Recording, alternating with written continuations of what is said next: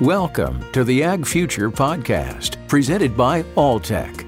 Join us as we explore the future of farming, food, and nutrition.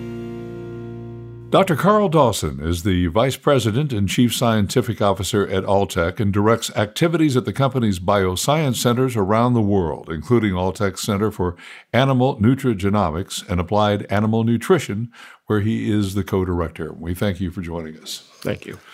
The gene editing technology CRISPR allows researchers to quickly change the DNA of nearly any organism, including humans. Would it be fair to say that the implications are pretty enormous? Yeah, CRISPR is going to change the way we think about uh, uh, breeding processes, the way we think about changing the genetics of livestock, uh, plants, uh, even microorganisms will be changed using this type of technology. In terms of the way it will move forward, it has ramifications for just about anything we think about in terms of the overall breeding process and the way we think about using genetics and the genetic material that's in an animal, plant, or other organism. And how does this differ from gene modification? Well, CRISPR could be considered a, form of gene modification. It is different in that it is a very precise tool where we can go in and pick out very specific sites on this long DNA molecule, and we can put things in or take things out of it. Uh, it is a form of editing or changing a gene structure, and it can be used to not only uh, delete specific genes or, or pieces of DNA. It can also be used to add in pieces of, of DNA. So we can make genetic modifications that way. Uh, the difference is that we don't necessarily have to use a transgenic approach, which means we're not taking material from other organisms and putting it into a new organism. We're not changing or bringing two types of, of DNA together, if you'd like. So, what are the implications for agriculture, for food?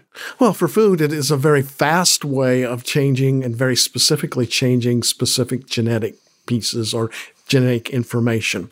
Uh, if you take, for example, uh, some of the things that are being done, uh, one of the examples we look at is, is the polled cattle. Uh, cattle or, or, calves are very oftentimes dehorned uh, when they're young. Dairy cattle are dehorned.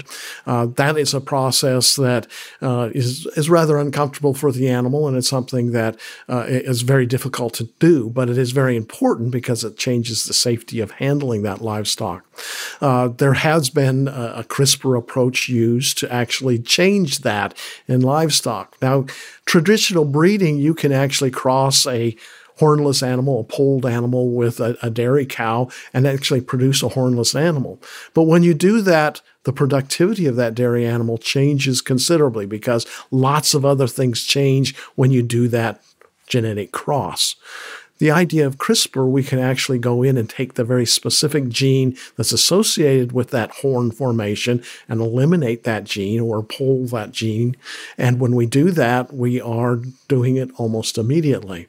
The difference is, is if I bred that animal or did that through traditional crossbreeding, it would probably take 25 years to produce a high producing dairy cow with that polled uh, characteristic. In this case, we can do it within calves immediately. No time changed. Uh, the next generation of animals would have that. Wow. Specific gene. So pretty exciting. That, that, that, that's powerful stuff. Um, how does this technology impact the whole GMO debate? Well, it's going to change the GMO debate a little bit. There's still a lot of controversy in this area typically, if you look at CRISPR technology, there are a number of other of these. There's a one called TALEN that's out there, and zinc finger modifications or nucleases that do the same thing. But when you do this, you can go very specifically to a site in the DNA and make your changes. You're not introducing any new DNA, so it is no longer uh, a, a combination of DNA, DNA from two animals or transgenic. It is, in fact, just maintaining one type of, of DNA. As a result, it's not necessarily a traceable activity. So theoretically, you could actually do a CRISPR transformation uh, of uh, a particular gene, and you would not know that it was any different than the natural mutation process. The only thing is, is you've directed that very specifically to a very specific gene and a very specific chromosome in that animal. Getting genetically modified crops approved for use is complex and expensive, and most of the crops that have been modified are large commodity crops, corn, soybeans. Could the ease and low cost make ge- uh, genome editing a viable option for smaller specialty crops as well as animals? I think it could. There's going to still be an economic barrier there, I'm sure, uh, uh, whether you can do it economically, but it is a very rapid way. Uh, this type of technology is not that complex. And, and in, in one presentation I heard the other day about this, they were talking about this is something that some people could do in their basement someday.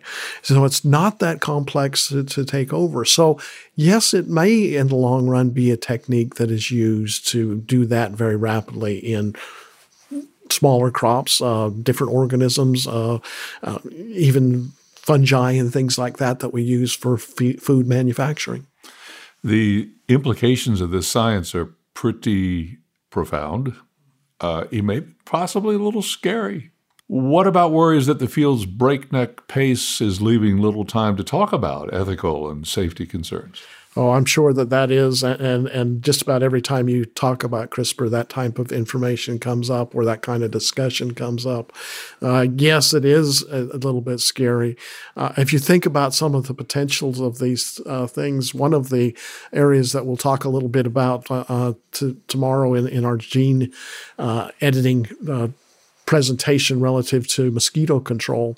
Uh, we have gene editing capability right now that will develop what's called a gene drive. And a gene drive will actually make it so a specific gene is always transmitted to the offspring.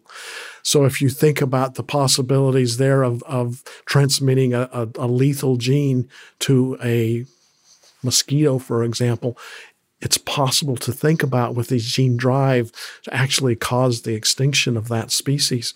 Uh, that is not a long time off either. You could actually do that very uh, easily and change the ecology of the system completely. Uh, it's nice that we want to get rid of mosquitoes and we don't have to swat them anymore, but the activity here says, yeah, you could do that, but what happens to the rest of the ecology if that happens. Um, well, let's take this opportunity to turn to your work on the Zika virus, if we could. If you could bring us up to date where you are. Well, this is more of a, a an insect control concept that we're working on right now. And, and quite frankly, the Zika virus, in, in our case, is used as an example of what might be done in insect control. Our goal is really to look more at some of the other insects, for example, fly problems in, in livestock industry today, face flies and horn flies and things like that. But the Zika virus gives us an opportunity to see what can happen with the mosquito population. Uh, it is probably more developed in terms of population control than any other uh, insect population. Uh, Zika has allowed us to put a lot of emphasis on that today. So there are a number of techniques that are being used to control mosquitoes using. Uh, uh both uh, molecular tools such as gene editing as well as particular bacterial control systems that, that will help eliminate the uh, carrier or vectors for these diseases.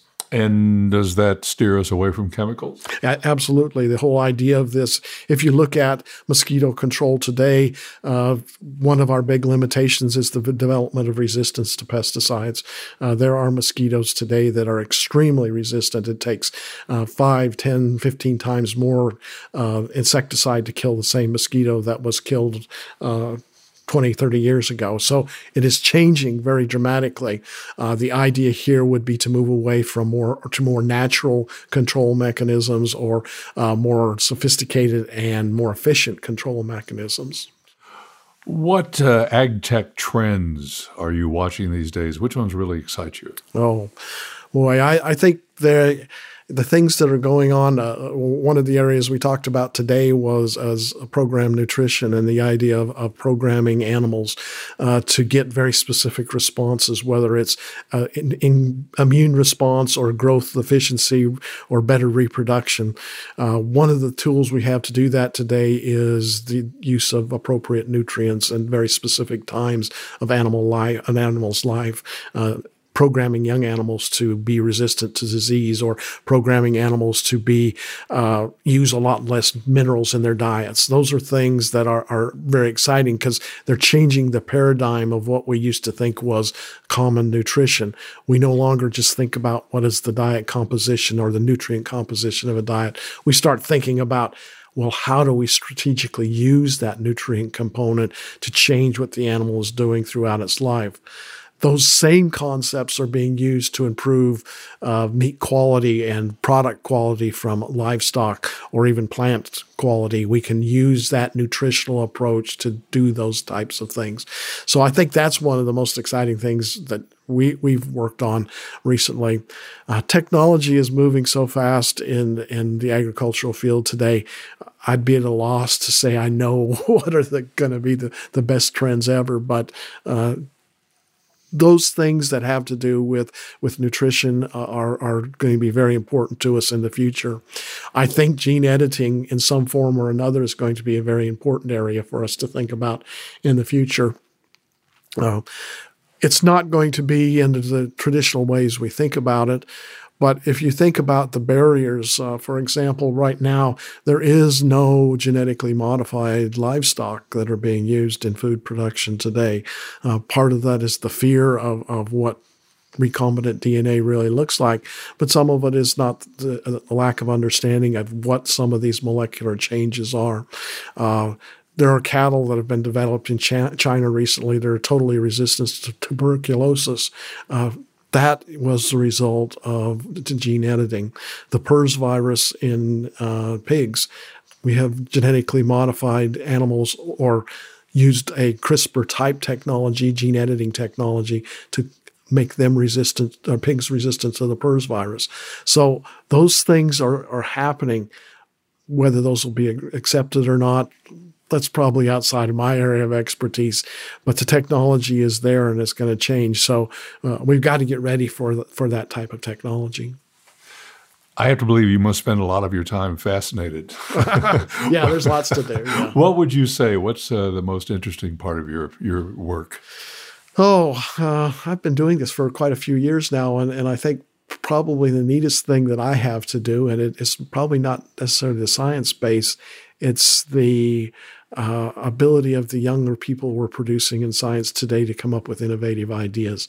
I was involved with the Young Animal Scientist uh, competition here. The brilliance of these young minds, it, it just always blows me away, and it's something I'd like to be involved with. Maybe it's not a real basic science, but it's that educational process that leads to that innovation that I get excited about. Dr. Karl Dawson, Vice President and Chief Scientific Officer at Alltech, and we thank you so much. Thank you. Thank you for listening. To hear other conversations with many of the featured speakers at one, the Alltech Ideas Conference, visit ideas.alltech.com. Access is free after signing up. Thanks for listening to another episode of the Ag Future Podcast, presented by Alltech. For show notes and more episodes, visit alltech.com forward slash ag future.